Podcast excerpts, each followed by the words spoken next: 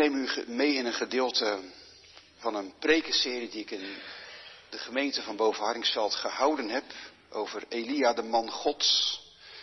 En een van de episodes die mij in ieder geval intens heeft geraakt is Elia die op de vlucht ging nadat hij op het hoogtepunt stond, op de Karmel, waar de Heere is God duidelijk naar voren kwam, maar daarna, daarna vlucht hij.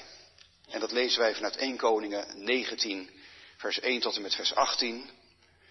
En onze tekst wordt deze middag gevormd door de openbaring van God aan Elia vanaf vers 9 tot en met vers 18. En daar luidt het heilig en gezaghebbend woord van God als volgt. Agab vertelde Izebel alles wat Elia had gedaan en hoe hij allen, te weten al de profeten, met het zwaard had gedood.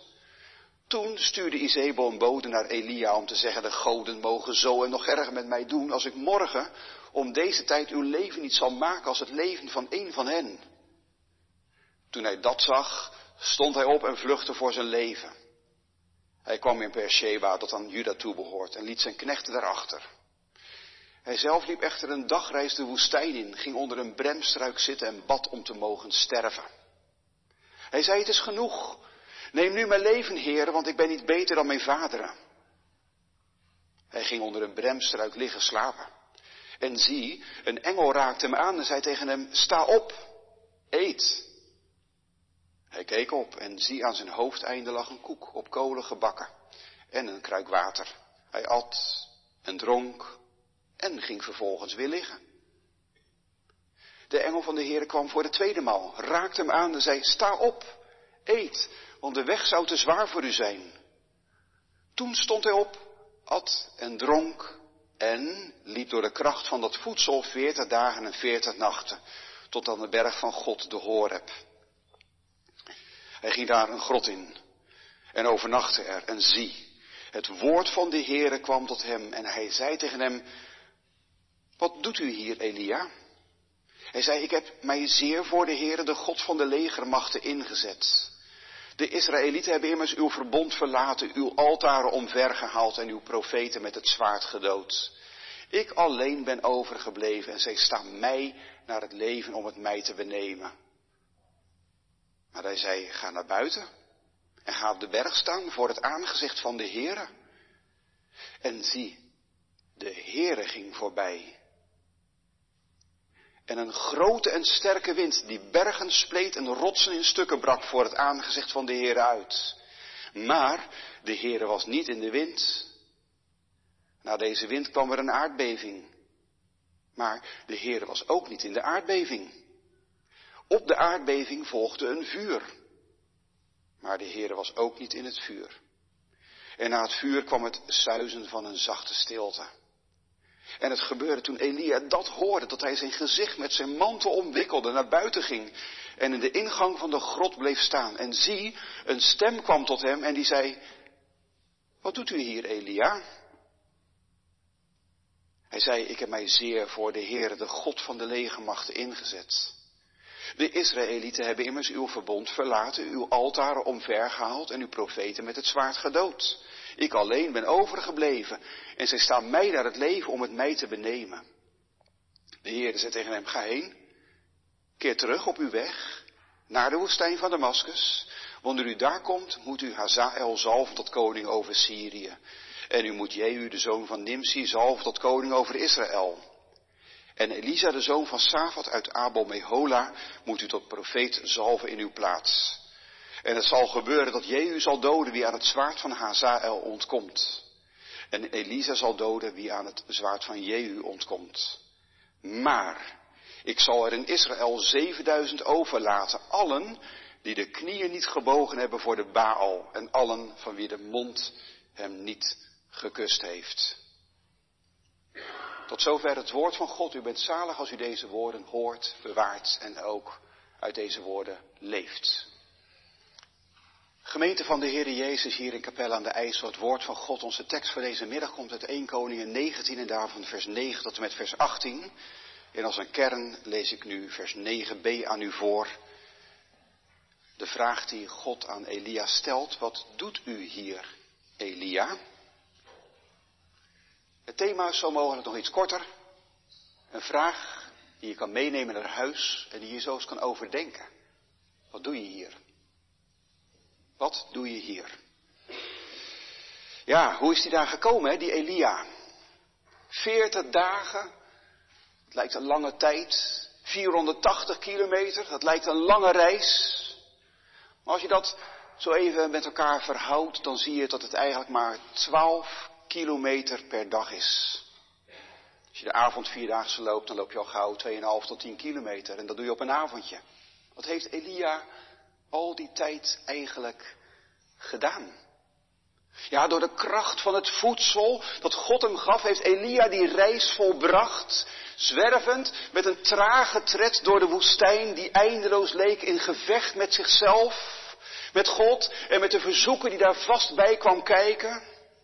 Alleen in zijn waas van beproeving en van aanvechting. Alleen. Er zijn van die situaties dat je afvraagt, ja wat doe ik hier in hemelsnaam? Alleen. In die waas, je liep het huis uit, de wijk in, die crisis in je huwelijk. Dat verlies in je leven. Je liep maar en je liep maar en waar ging het eigenlijk heen? Die grote teleurstelling omdat je zo onderuit ging met die ene. Je vertrouwde er nog op. Dan loop je maar en je loopt maar. Maar waarheen? Geen idee. Totdat er een vraag komt. En God je komt storen. Zoals hij dat ook vanmiddag door deze geschiedenis doet. Wat doe je hier? We gaan op vier dingen letten vanmiddag. Allereerst de Heere vraagt, vers 9. Elia antwoordt, vers 10. De Heere gaat voorbij, vers 11 tot en met 14. En Elia moet terug, vers 15 tot en met 18. Dus de Heere vraagt, Elia antwoordt, de Heere gaat voorbij en Elia moet terug. Ja, die vraag die klonk misschien uit de mond van iemand die je zo kende. Wat doe je hier? Maar ergens daar mag je ook de stem van God wel in horen. Zo kan het gaan, hè? Wat doe je hier? Elia blijkt in ieder geval bij zijn God te zijn uitgekomen. Vluchtte hij daarom de woestijn in? Was hij op zoek naar God en vond hij hem daar? Nee, hij vluchtte met een klinkklare doodswens. Hij wilde een einde maken aan zijn leven. Na het grootste op de karmel heeft Elia zijn geloofsmoed compleet verloren. Zijn godvertrouwen is verdampt. De Heere helpt hem weer op de been. Tweemaal. Sta op en eet. De reis zou voor u te veel zijn, maar Elia is er nog niet. Zo kan het gaan, dat je met alle goede bedoelingen te spijt er niet bent als iemand je helpt en je versterkt en troost. Alles wijst erop dat hij maar zwervend gaat en gaat zonder dat hij weet wat hij doet. Totdat hij bij de Horeb uitkomt. De berg van God. Daar blijkt hij te zijn aangekomen, bij God zelf. Dan ga ik op tot God. Hoe ging dat? Bewust, onbewust. Laten we het daar maar op houden. De Heere trok hem ergens. Onweerstaanbaar trok hij Elia, zijn moe gestreden, zijn, zijn, zijn verweesde dienaar naar zich toe. Gelukkig ben je als dat je gebeurt. Door God getrokken tot God. De Heere laat je niet zomaar wat aanmodderen in je leven. Hij laat je niet alleen in je ellende, zodat je de weg helemaal kwijtraakt en van het padje afgaat. Maar in de grot waar je wegduikt, stelt God wel zijn vragen. En die vragen zijn belangrijk. Elia ging daar een grot in, hij overnachtte er, zo lees ik in vers 9. En zie, het woord van de Heere kwam tot hem. En hij zei tegen hem, wat doet u hier, Elia? Gemeente, wat een zegen. Wat is dit bijzonder. Je bent op de vlucht voor alles en nog wat. En dan stelt God je zijn vragen. Ja, je mag daar echt de genade in zien in deze geschiedenis. Als God je de vragen stelt. Als je net zoals Elia het helemaal kwijt bent, God niet meer ziet en ervaart. In die waas rondloopt en dolt en je weet niet waar je het zoeken moet, zoals mij dat ooit als 19-jarige jongen overkwam. Allemaal ellende natuurlijk, je verkering uit en niemand begrijpt je. En daar ergens aan die slootrand in het Westland was het God die zei, hey ho Hans, wat doe je hier? God opende niet met een scherp verwijt, ben jij nou gek geworden? Een veroordeling? Dat had hij natuurlijk gekund. Elia, waar is je geloof? Elia, waarom zeg je dit en waarom denk je zulke erge dingen? Dat mag helemaal niet hoor. Dat is zonde. Elia, dat kan toch niet? Je bent een dienaar van God, je bent een profeet. Waar is je roeping? Ja, zulke dingen kunnen wij nog wel tegen elkaar zeggen. Goed bedoeld misschien, maar toch. God doet dat niet. Natuurlijk, God schuld een scherp verwijt op zijn tijd niet. Hij kan ook veroordelend zijn. Maar, wanneer zie je dat en wanneer hoor je dat, dat is op zijn plaats voor een volk dat niet wil luisteren. Als je koet koet wil doorgaan op die heilloze weg, je niet wil bekeren, dan zal God op die manier naar je toe komen. Dan is het die, wie niet luisteren wil, die zal horen, die zal voelen. Maar hier, hier is een vaderlijke vraag op zijn plaats. Dat weet God met vaderlijk mededogen. Met fijngevoeligheid. Met een vraag opent hij het gesprek. Wat een voorbeeld. Een verwijt. Zou die deur zomaar in het slot gooien, toch? Als je dat overkomt als puberende tiener, dan denk je, ja, zoek het lekker uit en knal de deur dicht en je kruipt nog dieper in je grot. Zo gaat het toch? Een vraag. Ja, het zijn wel vragen die God stelt. Die God alleen eigenlijk weet te stellen. Wat doe je hier? Dat is het voor Elia. Als je dat eens terugleest, gemeet wat voor vragen God op meer stelt, dan, dan kan je alleen maar verwonderen over zoveel genade. Wat doe je hier, is het voor Elia. Adam die God had losgelaten, was weg bij God en God zegt, waar ben jij? Dat was het voor Adam. En Job, die veel te groot had gesproken, over zichzelf opgejaagd door zijn vrienden, die krijgt de vraag, Job, waar was je nou toen ik de hemel en de aarde maakte? Als je wat verder leest in de Bijbel, dan kom je nog meer van dit soort vragen tegen. Zoek ze eens op. En kijk eens wat, wat je daarvan kan leren, ook voor jezelf en hoe je omgaat met elkaar. Nog twee dan. Simon, die Jezus ontrouw was geworden, kreeg de vraag, hou je van mij? Heb je mij lief? Saul, die vocht tegen God. En die Godfighter, die kreeg de vraag, waarom vervolg je mij? Nou, geweten, zo stelt God zijn vragen. Hij weet wat hij vraagt. En wanneer hij het vraagt. Hij weet ook waarom hij het vraagt. Om je tot het verlossende antwoord te brengen. Om je weer op zijn plek terug te krijgen. Het staat er zo mooi. En zie, het woord van de Heere kwam tot Elia. Ja, zeg je, dat is de Bijbel, hè? Daar staat het in, daar gebeurt het. Maar hoe zit het dan met mij in mijn leven? Was het ook maar zo mooi? Ik zou wel willen dat God mij die vraag stelde. Doet God dat ook vandaag? Hoe?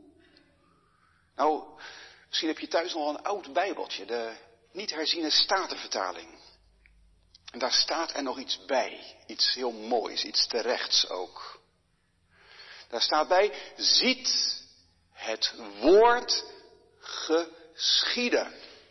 Aan dat zie kan je al merken dat je daarop moet letten. Moet je nou toch eens kijken, moet je nou toch eens luisteren, betekent dat. En dan moet je opletten als dat er staat. En dan komt het, het woord van de Heere geschieden. Dat vertelt iets over hoe dat gebeurt ook vandaag. Het gebeurt echt. Gods stem klinkt in de tijd, in de geschiedenis. Die blijft niet ergens in het luchtledige hangen, boven onze werkelijkheid. Lekker op een veilige afstand. Die blijft niet hangen in bijbelwoorden, maar die geschiet ook vandaag. Door die vraag die die ander aan jou stelt. Zoals nu, door de verkondiging heen. God laat je van zijnentwege vragen stellen. Hele indringende, belangrijke levensvragen waar je wat mee moet. Ook als je je niet op dit moment in Elia herkent. Eenvoudige vragen die, die het diepst van je bestaan raken. Dat gebeurt misschien door de broeders, wanneer ze op huisbezoek komen. Hoe gaat het met u? Zo vroeg ik dat ooit tijdens de kennismakingsbezoek in hun vorige gemeente.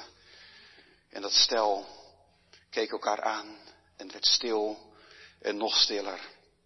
Ik dacht, ik heb toch niks verkeerds gevraagd, hoe gaat het met jullie? En toen kwam die crisis op tafel. Ze hadden er nog met niemand over gesproken. Zo'n vraag, gemeente, kan je aan het denken zetten blijkbaar. Zulke vragen stel die onder elkaar. Onder het wandelen als u met elkaar het ommetje maakt op maandagmiddag. Zulke vragen worden je gesteld, jongelui. Hopelijk tijdens de catechisatie als jullie weer een nieuwe predikant krijgen die je wat kent. Hoe gaat het met je? Open vragen die, die je dwingen om ook over jezelf na te denken. Wat doe je hier? Dat is de vraag voor Elia. In het Hebreeuws zo mogelijk nog korter. Je zou bijna zeggen, wat kortaf. Wat jij hier. Wat heb je hier te zoeken? Ja, jij, Elia, nietig mens met een geweldige naam. De Heer is mijn God. Jij, Elia, mijn dienaar, weggelopen van je taak, van je roeping, op de vlucht voor je leven, omdat je alle geloof moet en godsvertrouwen bent kwijtgeraakt. Wat jij, ja, wat jij hier, hier, weggekropen in je grot. Niet zomaar een grot, trouwens. Elia is terechtgekomen in de grot. Het lidwoord is ergens bij de vertalers kwijtgeraakt, helaas. Maar schrijf het er gerust bij, de grot. Dat is namelijk wel belangrijk. De grot, dat is een heel veelzeggende plaats op de Horeb. De grot, ja je weet waar, de geschiedenis herhaalt zich hier. De geschiedenis van Mozes die op dezelfde plaats, op dezelfde berg, in eenzelfde crisis zijn God opzocht. Eén grote vraag.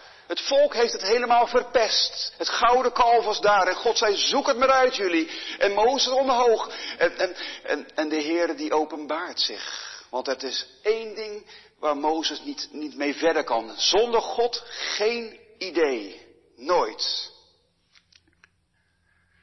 Mozes wil het zien. En dan komt de Heere naar beneden. En hij openbaart zich. Dat doet hij bij de grot. Daar roept de Heere zijn naam uit. En zegt hij, ik ben, ik ben.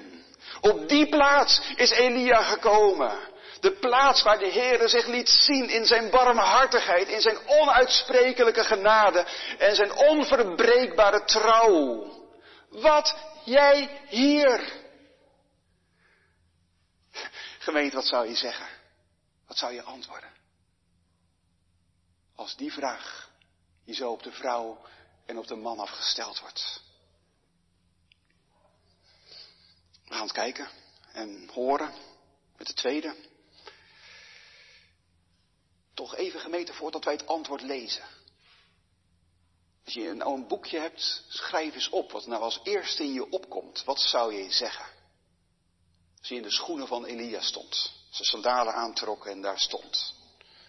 Geef eens antwoord. Wat doe je toch als je wat gevraagd wordt? Laten we even naar die andere antwoorden kijken, die ook klonken in de geschiedenis.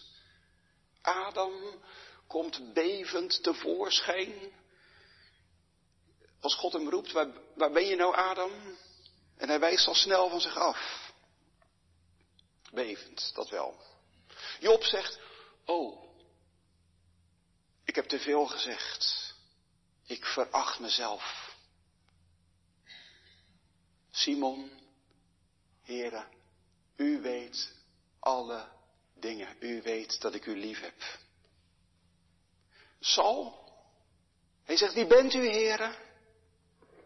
En nu Elia. Wat een antwoord. Hij zei, ik heb mij zeer voor de Heer, de God van de legermachten ingezet.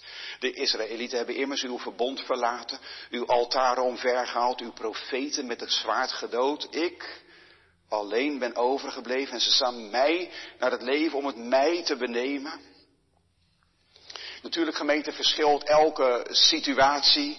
Niet alleen die van Job of Elia, maar ook de onze. Maar welk antwoord had u nou genoteerd? Elia geeft in zijn antwoord iets van zijn, van zijn diepste gevoelens prijs. En nu gaat het er vanmiddag niet om wat wij daar met elkaar van vinden. Dat is natuurlijk makkelijk op zo'n lange afstand er iets van te vinden en ernaar te wijzen en zo. God wacht helemaal niet op uw en mijn oordeel en laat staan op onze veroordeling. Maar we kunnen er wel wat van leren met elkaar. Misschien herken je je wel in die Elia. Je bent de enige op school die er nog wat serieus aan doet op de JV. Alle anderen die, die komen voor uh, de lol, het spel en het eten en drinken. Maar jij? Voor uw gevoel rust de gemeente op uw schouders. En voelt u zich gefrustreerd over alles wat, wat, wat, wat de gemeente in haar voortbestaan bedreigt. Alle ontwikkelingen die baren je zorgen. De innerlijke ontkerkelijking houdt je bezig. Voordat je het weet vertil je je aan die last. U moet de zaak redden. Want als u dat niet doet, dan doet niemand dat en dan gaat de hele boel naar de Filistijnen. Hoor Elia drie keer zoiets zeggen. Ik heb mij zeer ingezet. Ik alleen ben overgebleven. En ze staan mij naar het leven. Ja, natuurlijk, Elia staat en gaat voor de goede zaak. Het gaat hem echt om de Heer, zeker. Maar tegelijkertijd, gemeente, heeft hij de verantwoording helemaal naar zichzelf getrokken. Het is zijn zaak geworden. En dan ligt het gevaar van ik op de loer. Ik doe het dan toch maar wel. Ik ga er tenminste voor. Het gekwetste. En eigenlijk toch ook wel hoogmoedige ik het is ten diepste een vorm van ongeloof. Je kan het niet meer aan God laten. Je leidt aan een voorloper van het Messias-complex, het Elia-complex. Wij moeten de zaak redden en zijn daarin onmisbaar. En dat zijn we niet. Wij redden helemaal niets. God kan en wil en zal ons gebruiken. Hij schakelt ons in op zijn tijd, op zijn manier en hoe hij dat wil. Maar meer ook niet gemeente. Zo mogen we ons met hart en ziel geven als, als God onze taak in zijn koninkrijk geeft. Mogen we ons laten gebruiken. Dat horen we ook zeker in Elias antwoord. Hij dient met, met, met alles, je kan zeggen met, met, met heel zijn ziel en zaligheid de Heer. Niet voor honderd, maar voor duizend procent. Daar kunnen we nog wel een voorbeeld aan nemen. Hoe is dat met jou en mij? Zou dat ook van u jou en mij gezegd kunnen worden? Dat je zo jong of oud als je bent, je met jouw mogelijkheden, met jouw gaven, je geeft in de dienst aan God. Er een ambt vervuld moet worden, u staat op dubbeltal, ik weet niet hoe het hier gaat. Je wordt gekozen. Dan heb je niet eerst duizend bezwaar, denk je, ja, dan moet ik dit opzeggen en dan kan ik dat niet meer doen. Als er een taak uitgevoerd moet worden in de gemeente, er is behoefte aan mensen die, die de gemeente in hun gebeden en hun meeleven steunen.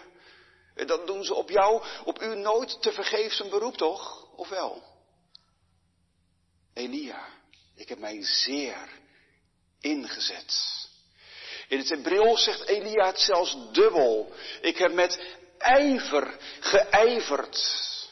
Ijver, dat heeft met, met, met passie, met hartstocht te maken. Met, met jouw hartstocht als het gaat om het koninkrijk van God. Omdat het om God moet gaan. Ja, er zit ook een element in van onverdraagzaamheid. Het is verschrikkelijk als de, de zaak van God teloor gaat. En als er een loopje wordt genomen met God en zijn dienst. Hier proeven we gemeente iets van Elias vuur. Het gaat hem zo aan het hart dat, e, dat Israël vreemd gaat. Wat lijkt Elia hier op de Heer Jezus, vindt u niet? Zo komen we hem toch tegen. De Heer Jezus die, die zegt, de ijver, de hartstocht voor uw huis heeft mij verslonden. Elia lijkt heel erg op Jezus. Alleen weten wij van Jezus, die rustte op Gods trouw. En die zondigde niet door er zijn zaak van te maken, met eerbied gezegd. Elia en Jezus, ze lijken wel op elkaar. Ze leggen de vinger op dezelfde zere plek. Elia die zegt hier, ze hebben het verbond met u verlaten. Ik ben uw God, zegt de Heer. Dan maar Israël zegt, we hebben Baal als God. Het is niet anders geweten dan dat wij vandaag de dag in onze samenleving zien. De altaren worden omvergehaald, kerken worden gesloopt elke week. Hè? Ziet u dat in de krant? Elke week verschijnt er wel een berichtje van die kerk wordt gesloten, daar gaat een kerk dicht, daar wordt er eentje aan de eredienst ontheven. Altaren worden omvergehaald, kerken worden gesloopt. Veel mensen denken, God, wie is dat eigenlijk? En in onze samenleving is de teneur ontstaan dat alles wat naar God riekt in het verdomhoekje moet. Journalisten gaan een hongerige meute vaak voor, dat zagen we in de coronatijd. De kerken werden gestenigd of gekruisigd. Dat is onze tijd. Dat gebeurt er allemaal niet. De stemmen van de Elia's moeten zwijgen. Bij de abortusklinieken worden zones ingesteld waar je niet mag demonstreren. Dat is onze tijd en die kan je zo één op één vergelijken met de tijd van Israël en Elia. Dat raak je toch? En dan ligt dit complex op de loer. De hartstocht. Het ik. Het derde wat wij bij Elia's antwoord horen is zijn angst. Zo begrijpelijk, lijkt mij. Ik alleen ben overgebleven. En ze staan mij naar het leven om het mij te benemen. Isabels dreigtaal heeft succes. Elia voelt zich nergens veilig meer. Isabel heeft lange armen. Zoals vandaag de dag er allerlei digitale technieken hele lange armen hebben, ze je zo weten te vinden. Nergens ben je veilig. Maar, maar is Elia, ben jij dan vergeten? Hoe de Heere je voor Agap liet staan. Hoe de Heer hem verborg aan de beek Krit in een veilige lockdown. Agap kon hem niet vinden. Hoe de Heer meeging naar het hol van de leeuw in Zarfat. Hoe hij de karmel opging maar dat zijn niet gebeurtenissen die u misschien kent. Maar die angst herkent u wel. Misschien niet om gedood te worden, maar wel om er alleen voor te staan. Wel om die snoeiharde woorden. Of die keiharde blokkade via de social media. Die zure spot. Dat kan je zo raken. Juist ook als die van heel dichtbij komt. Je familie. Je gezin. Rondom de avondmaalstafel. Uit angst zou je vluchten. Maar waar moet je heen? Waar kan je onze tijd ontvluchten? De tijd van ontgoddelijking. De tijd van de mens, de tijd waarin alles wat heilig en veilig is, verdwijnt. Die vraag gemeten stel ik ook maar. Angst is een slechte raadgever. Maar goed, Elia is gevlucht. De Heere stelde hem zijn vragen. Het antwoord hebben we nu geluisterd en nu gaan we verder naar de Heere kijken. Wat hij geeft en doet. De Heere gaat voorbij. Het derde. De Heer laat Elia heel zijn emmertje leeg gieten. Hij laat hem helemaal uitpraten. Zijn hart mag, mag compleet geleegd worden voor God. Dat mogen wij trouwens ook doen, gemeente. Vertel de Heer maar waar je mee zit. Hoe je, hoe je kan strijden met je eigen ik. Hoe je kan lijden onder je vuur en hoe de angst je de keel kan dichtsnoeren. Hoe lastig het is om als eenling in deze tijd te geloven. Hoe zwaar je dat valt. Dat het zelfs aan je geloof zuigt. En je verhindert om nog te kunnen geloven. De Heere luistert, dat mag je zeker weten, en hij geeft antwoord. Ik lees een stukje van vers 11 tot en met 14, een uitsnede. Na deze wind kwam er een aardbeving, maar de Heere was ook niet in de aardbeving. Op de aardbeving volgde een vuur. Maar de Heer was ook niet in het vuur. En na het vuur kwam het zuizen van een zachte stilte. Elia moet naar buiten. Uit de grot. Om als dienaar voor de Heere te gaan staan. Ga naar buiten. Hij moet zijn plek weer innemen. Zoals het allemaal begon de Heer gebruikt hetzelfde taalveld als eerder, zoals het allemaal begon voor Agap in 1 Koningen 17 vers 1. En Elia zei tegen Agap, zo waar de Heer, de God van Israël, leeft voor wiens aangezicht ik sta. Zo moet Elia zich opnieuw opstellen voor God. Dat, dat lijkt helemaal weg te zijn bij hem. Bij u? Bij jou? Dan zegt de Heer terug. Terug naar de plek in jouw dienst aan God. En welke God? Je moet namelijk wel weten wie je dient.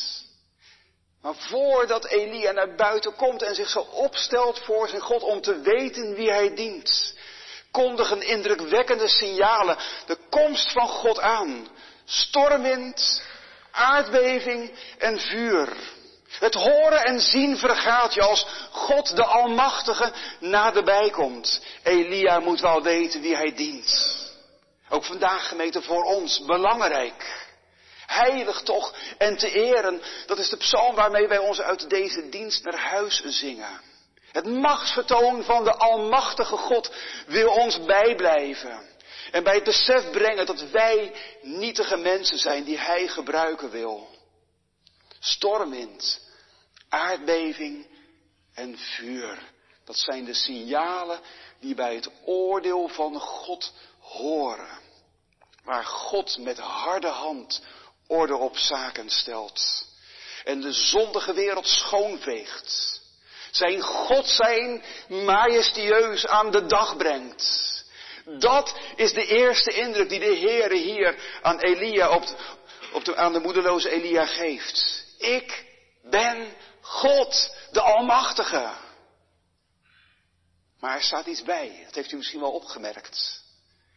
De Heere is niet in de stormwind. Hij is niet in de aardbeving. Hij is niet in het vuur.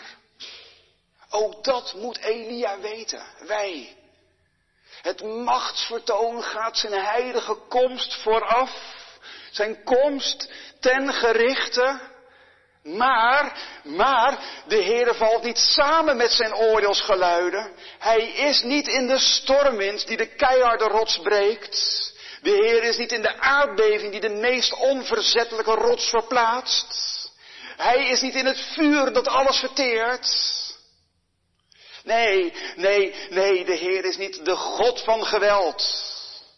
Voor wie je buigt of voor wie je breekt. Die met harde hand de wereld zijn wil oplegt.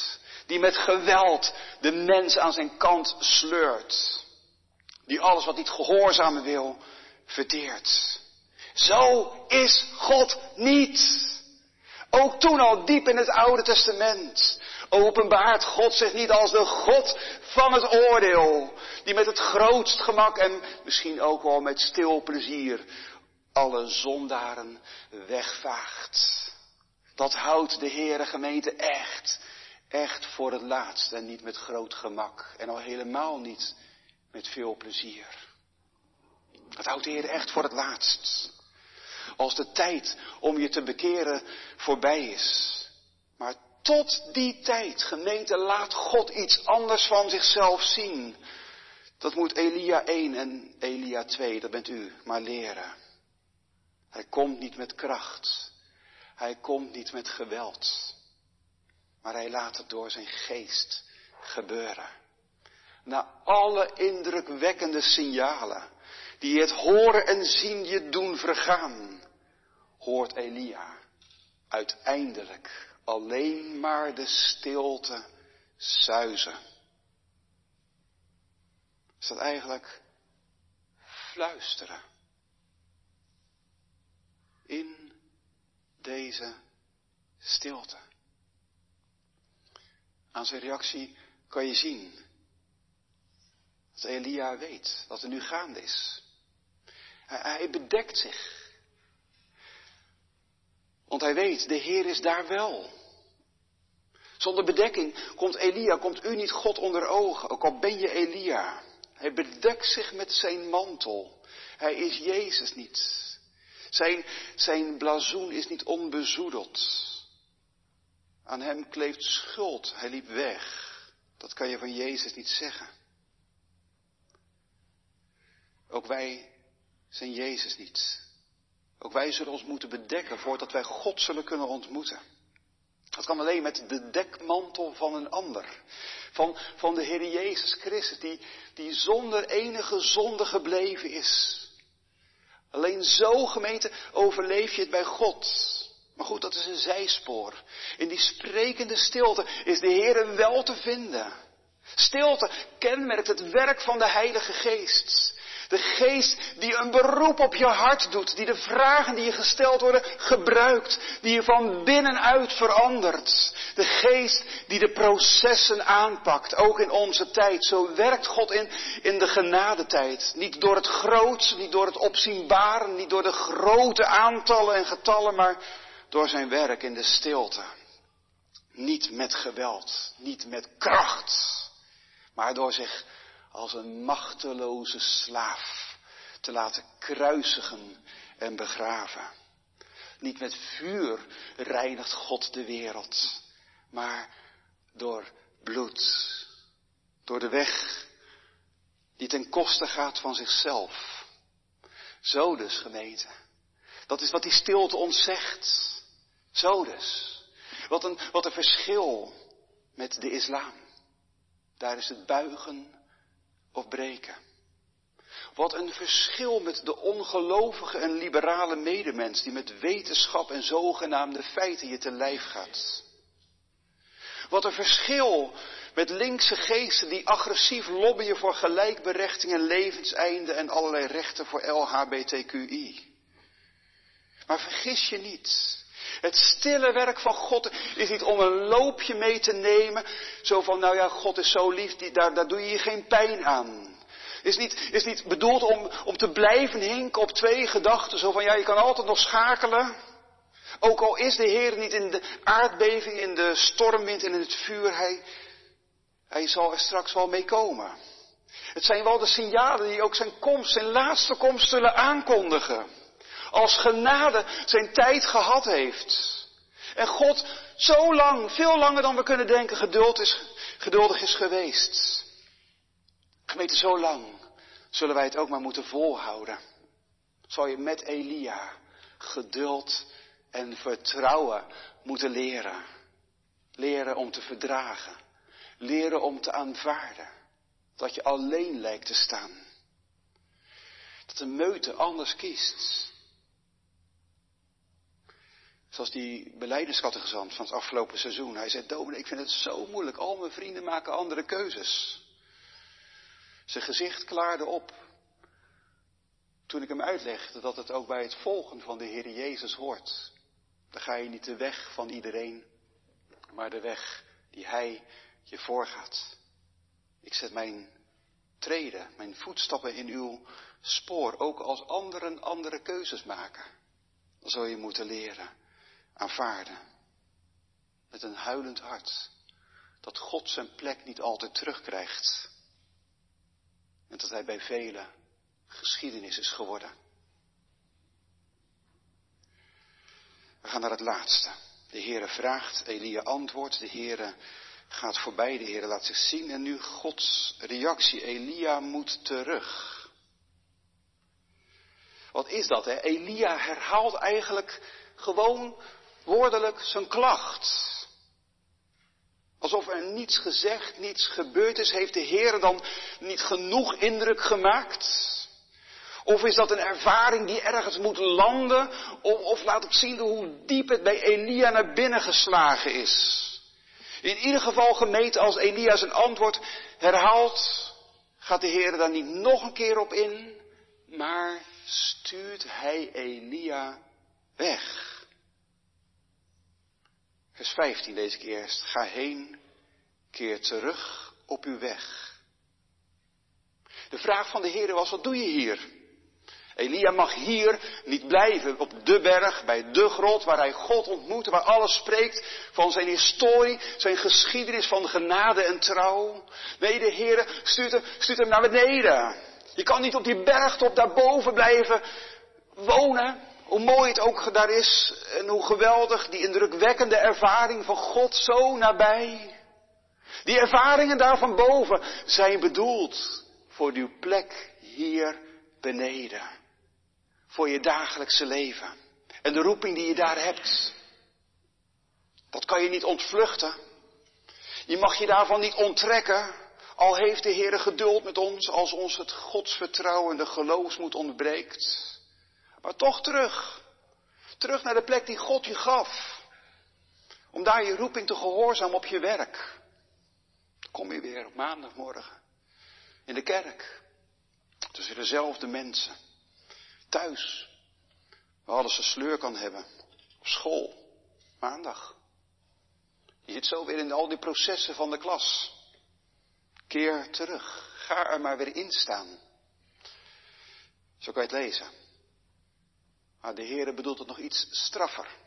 Keer terug is bekeer je. De Heere stuurt je niet zomaar terug. Je mag verder.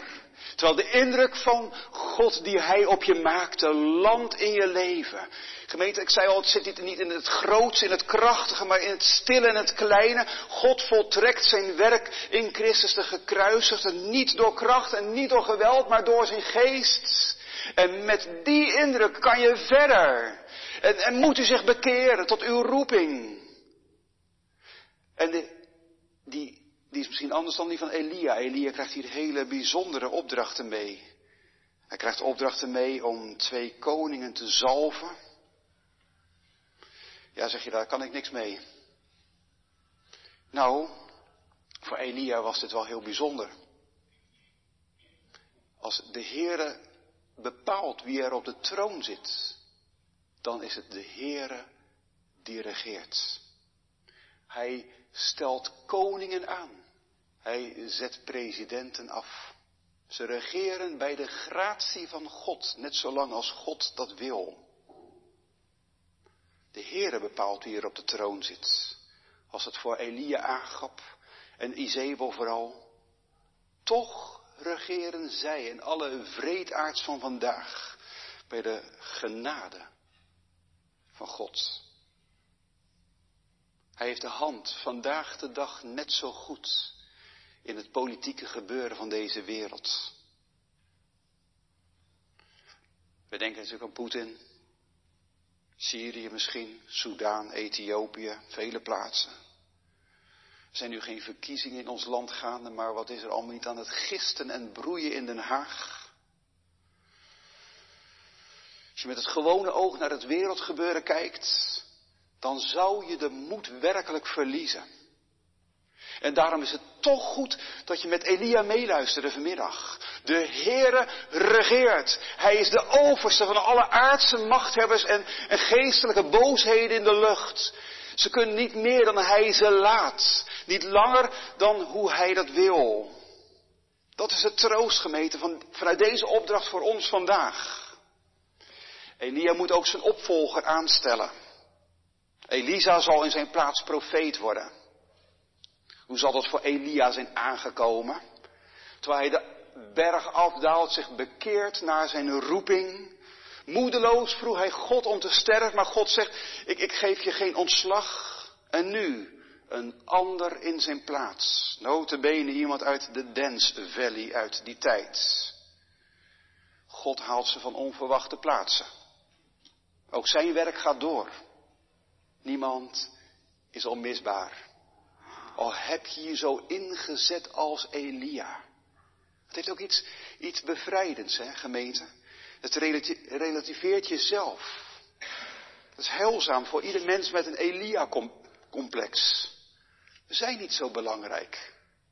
Wij zijn Elia, wij zijn de Messias niet. Het hangt niet van ons af, maar van, van Hem die regeert en die alle dingen leidt. Hij houdt zijn gemeente in stand, ook al zoekt u nog steeds naar een predikant. En hij zendt zijn woord de wereld door. Het werk van zending gaat maar verder en verder. En hij gebruikt ons soms daarbij voor een tijd, een tijdje, een korte tijd, een lange tijd. Het is een God. Ja, het relativeert jezelf en dat is het beste wat je kan overkomen. Als je jezelf een beetje kwijtraakt. En dan het laatste. Als je op het wereldgebeuren let, als je op onze samenleving let, op onze kerk let, dan kom je niet verder dan het gehakketak van oorlogen, intriges, cijfers die niet moede, moedgevend zijn. Eh, dan, dan voel je de processen gaan, die vliegende injectienaalden van vanmorgen, maar wat denk je ook van die giganten als Microsoft en Amazon en Google natuurlijk. Dan denk je, hoe moet het allemaal goed komen? En dan lezen we vers 17. En het zal gebeuren dat Jehu zal doden wie aan het zwaard van Hazael ontkomt. En Elise zal doden wie aan het zwaard van Jehu ontkomt. De een maakt de ander af. Zo kan je somber de berg aflopen, de zondagse dienst uit. En naar beneden gaan en denken, waar is God in deze tijd? Wat blijft er allemaal over? Is, is Elia dan toch alleen overgebleven? Nee. Maar niet Elia, niet u, niet ik, niet onze ijver, maar de Heere zal ervoor zorgen dat er altijd gelovigen zullen blijven. Hoeveel of hoe weinig wij ook van zullen zien. Zo eindigen we deze geschiedenis voor vandaag. Met vers 18, maar ik zal er in Israël 7000 overlaten die niet voor Baal knielen. 7000. Ze zijn niet meegegaan in de flow van de samenleving van kritiekloos en verzetloos meedrijven met de massa. Buigend voor de moderne baals van geluk, gemak, schoonheidsidealen en gezondheid en dat soort dingen. Het zijn er nog altijd 7000. Misschien nog wel meer dan je denkt. 7000 die tegen de stroom inzwemmen. 7000 die als levende christenen de Heer Jezus beleiden als hun enige heiland en Heer. Misschien zien ze er anders uit, misschien doen ze anders. Maar het zijn er toch 7000 die zich niet verkopen aan de duivel. Ze blijven erover. Wij blijven over als wij bij die mensen mogen horen. Als we de Heer Jezus lief hebben. We blijven over dankzij God die zich in zijn trouw daarboven op die berg liet zien. Ik ben erbij. Mijn genade, mijn trouw is onverbreekbaar. Nu 7000. Het is natuurlijk een geweldig symbolisch aantal, een rond getal, een heilig getal. Nu 7000. Maar gemeente, we kijken verder en we weten verder. Straks een ontelbare menigte die niemand kan tellen uit alle plaatsen, tijden en alle families. Gemeente, laat dat maar aan de Heere over. En u, jij, wees erbij. En neem gelovig je plek maar weer in. Want, wat doe je hier? Amen.